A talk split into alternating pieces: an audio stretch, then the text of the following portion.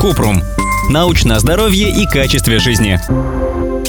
Детям с задержкой речевого развития неврологи часто назначают препарат Когитум. Работает ли он? Наносит ли он вред? И какой вообще может быть помощь детям с общим недоразвитием речи? Кратко. Нет научных доказательств, что препарат Когитум помогает детям с задержкой речевого развития. Как помочь ребенку с речевыми проблемами, лучше обсуждать с врачами педиатром, психотерапевтом, стоматологом, отоларингологом или логопедом. К какому именно обратиться зависит от возраста ребенка, индивидуальных особенностей и сложности проблемы. Подробно.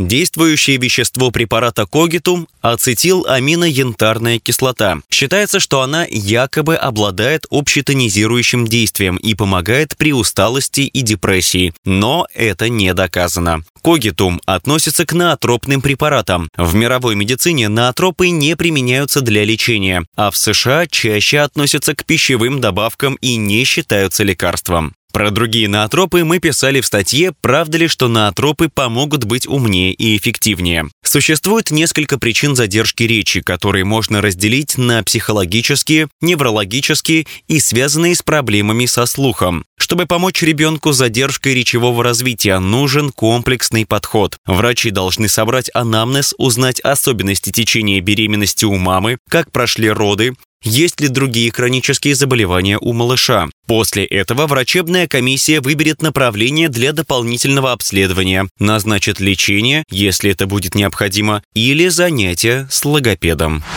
Ссылки на источники в описании подкаста. Подписывайтесь на подкаст Купрум, ставьте звездочки, оставляйте комментарии и заглядывайте на наш сайт kuprum.media. Еще больше проверенной медицины в нашем подкасте без шапки. Врачи и ученые, которым мы доверяем, отвечают на самые каверзные вопросы о здоровье. До встречи!